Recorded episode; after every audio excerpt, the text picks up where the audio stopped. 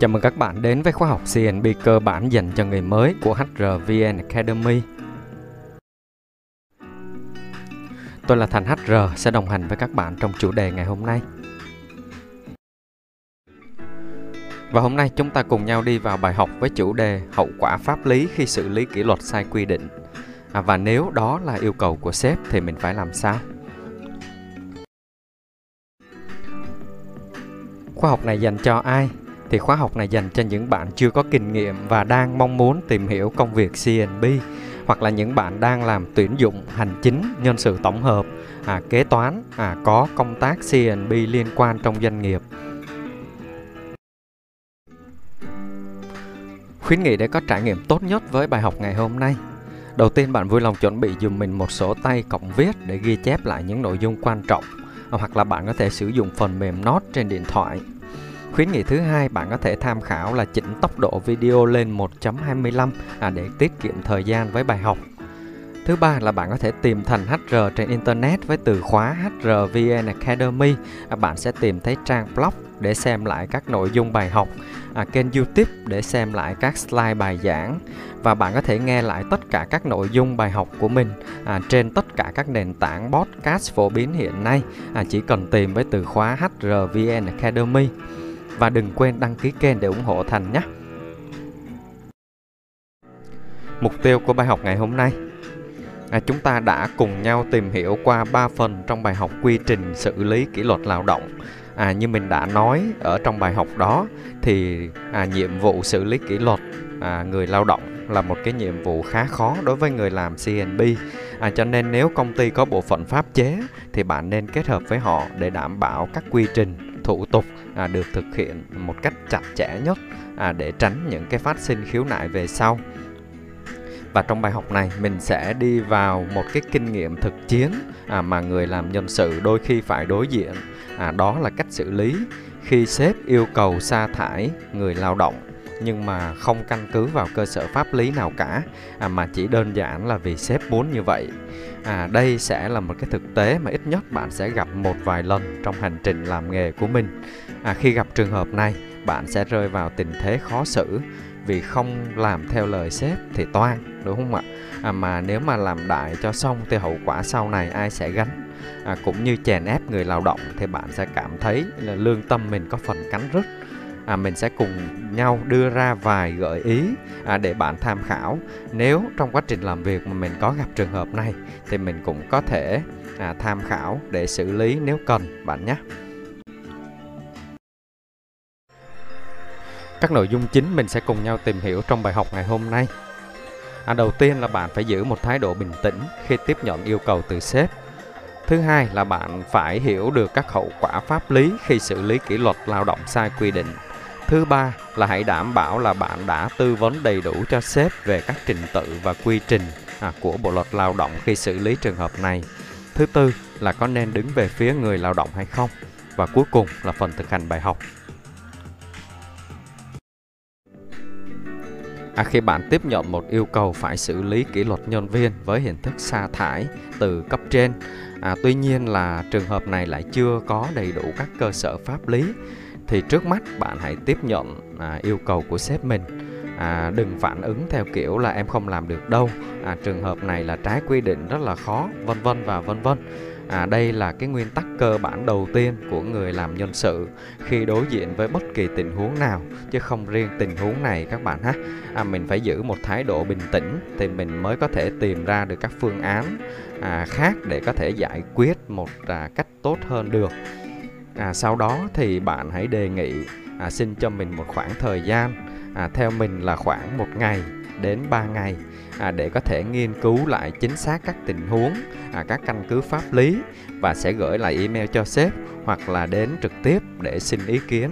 À, mình chốt lại vấn đề final trước khi công ty ra quyết định xử lý kỷ luật sa thải.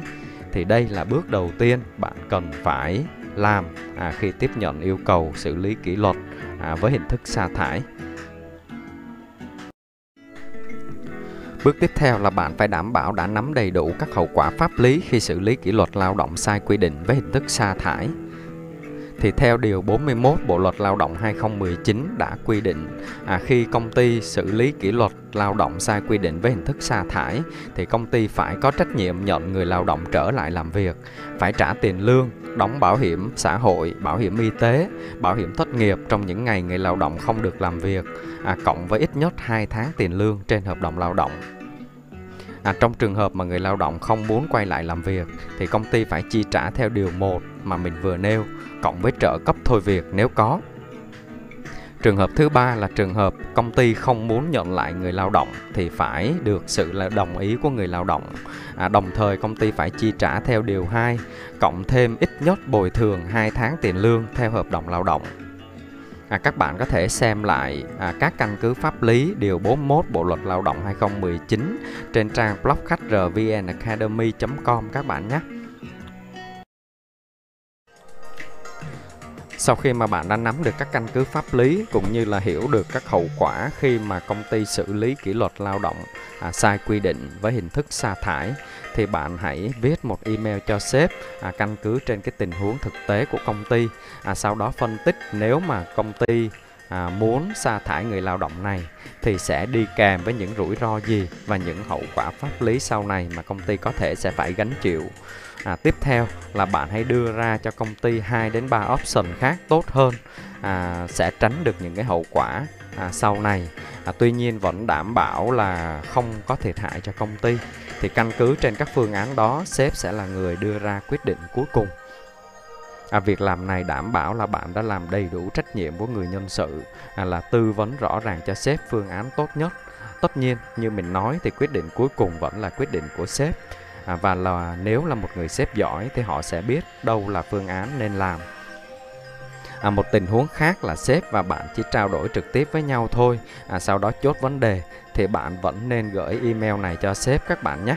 À, dù sếp bạn có trả lời email đó hay là không à, nội dung email thì nhằm mục đích là bạn phân tích và xác nhận lại các phương án à, các rủi ro và cách giải quyết cuối, cuối cùng mà sếp đã chọn. À, bạn cũng cần chú ý văn phong khi gửi email một cách phù hợp. À, bạn đừng thể hiện à, yêu cầu là sếp phải xác nhận. À, nếu sếp bạn là một người không thích điều đó. À, nội dung email thì chỉ kiểu là bạn tổng hợp lại các nội dung đã trao đổi với nhau à, sẽ thực hiện như thế nào và bạn có thể kết thúc email à, bằng một câu như là à, mình chỉ ví dụ thôi ha. À, nếu anh chị có thêm ý kiến khác nào thì có thể phản hồi lại email này giúp em. À, phần này sẽ không thừa đâu bạn nhé. À, để tránh một số trường hợp người sếp bạn là một cái tiếp người à, sợ trách nhiệm à, sau này bạn sẽ có thể sẽ gặp rủi ro.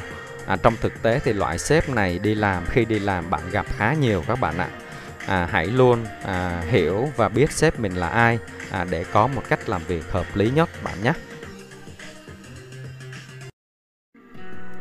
à, có nên đứng về phía người lao động hay không Thực ra thì không có quá nhiều công ty làm bừa như vậy đâu các bạn ạ. À, vì bây giờ người lao động đã có nhiều kiến thức à, về luật lao động hơn. À, nhưng mà nếu công ty bạn vẫn đang áp dụng kiểu luật rừng như vậy à, hay cố tình chèn ép người lao động thì cũng sẽ khá khó khăn cho bạn. À, theo cá nhân mình thì khi làm xử lý kỷ luật lao động, à, bạn cần am hiểu quy trình à, luật lao động thật vững vàng. À, bạn cần một kỹ năng giao tiếp và thương lượng tốt bản lĩnh và tiếng nói có trọng lượng thì bạn sẽ dễ dung hòa được vấn đề của hai bên à, tại vì khi bạn phân tích có cơ sở thì sếp cũng sẽ có thể à, dễ à, đáp ứng theo cái yêu cầu cũng như là cái lựa chọn mà bạn đưa ra tư vấn cho sếp hơn.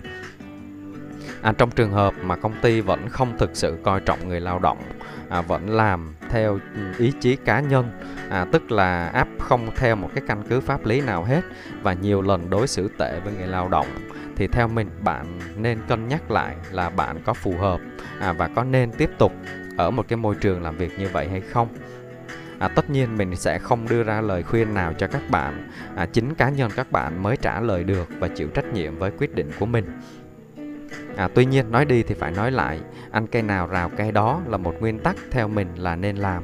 À, có nhiều trường hợp một số bạn nhân sự lại đi cấu kết với người lao động à, để giật dây, à, trục lợi từ công ty, sau đó chia chác nhau. À, theo mình thì mình không ủng hộ điều này. À, vừa rồi à, trên đây đúng hơn là những cái chia sẻ cá nhân của mình về cách giải quyết vấn đề khi xử lý kỷ luật lao động nhân viên với hình thức sa thải. Tuy nhiên lại chưa đầy đủ căn cứ pháp lý cũng như đây là một cái yêu cầu vô lý từ sếp. Thì hy vọng bạn sẽ có thêm một góc nhìn để sau này lỡ mình có gặp lại được những cái trường hợp này thì mình cũng sẽ có thể tham khảo để xử lý một cách hợp lý các bạn nhé. À, mình chuyển qua phần thực hành bài học thì bạn có thể tìm thêm một vài tình huống về việc công ty sa thải nhân viên sai quy định và những hậu quả pháp lý đi kèm đã xảy ra à, có trên internet rất là nhiều để bạn hiểu hơn về nội dung bài học này. À, mình chuyển qua phần ôn tập bài học ngày hôm nay các nội dung chính mà mình đã cùng nhau đi qua trong bài học ngày hôm nay. Đầu tiên là khi tiếp nhận một yêu cầu xử lý kỷ luật lao động à, với hình thức sa thải từ sếp thì bạn phải thật bình tĩnh để tiếp nhận yêu cầu của sếp. Thứ hai là bạn phải đảm bảo rằng mình hiểu được và nắm được hậu quả pháp lý. À, khi mà xử lý kỷ luật lao động sai quy định để làm căn cứ tư vấn cho sếp à, các quy trình thủ tục quy định lao động để sếp là người à, đưa ra quyết định cuối cùng là nên chọn phương án nào. Và tiếp theo là có nên đứng về phía người lao động hay không. À, đó là những nội dung chính mà mình cùng nhau đi qua trong bài học ngày hôm nay bài học tiếp theo sẽ có chủ đề là tìm hiểu về nội quy lao động À, bạn có thể xem trước nội dung bài học trên trang blog hrvnacademy.com và nhớ đón xem slide bài giảng trên kênh youtube HRVN Academy. À, đồng thời bạn có thể nghe lại tất cả các nội dung bài hướng dẫn của mình à, trên tất cả các nền tảng podcast phổ biến hiện nay. À, chỉ cần bạn tìm với từ khóa HRVN Academy. Nếu bạn có bất kỳ thắc mắc nào với nội dung bài học ngày hôm nay hoặc là đóng góp cho khóa học thì vui lòng để lại comment bên dưới. À, mình sẽ cố gắng trả lời cho các bạn trong thời gian sớm nhất. Và nếu bạn yêu thích bài học ngày hôm nay, hãy nhấn like để lan tỏa thông tin, à, cũng như đừng quên đăng ký kênh để ủng hộ mình, à, cũng như là HRVN Academy. Tôi là Thành HR đến từ HRVN Academy, khóa học nhân sự dành cho người mới. Xin chào và hẹn gặp lại các bạn vào bài học tiếp theo.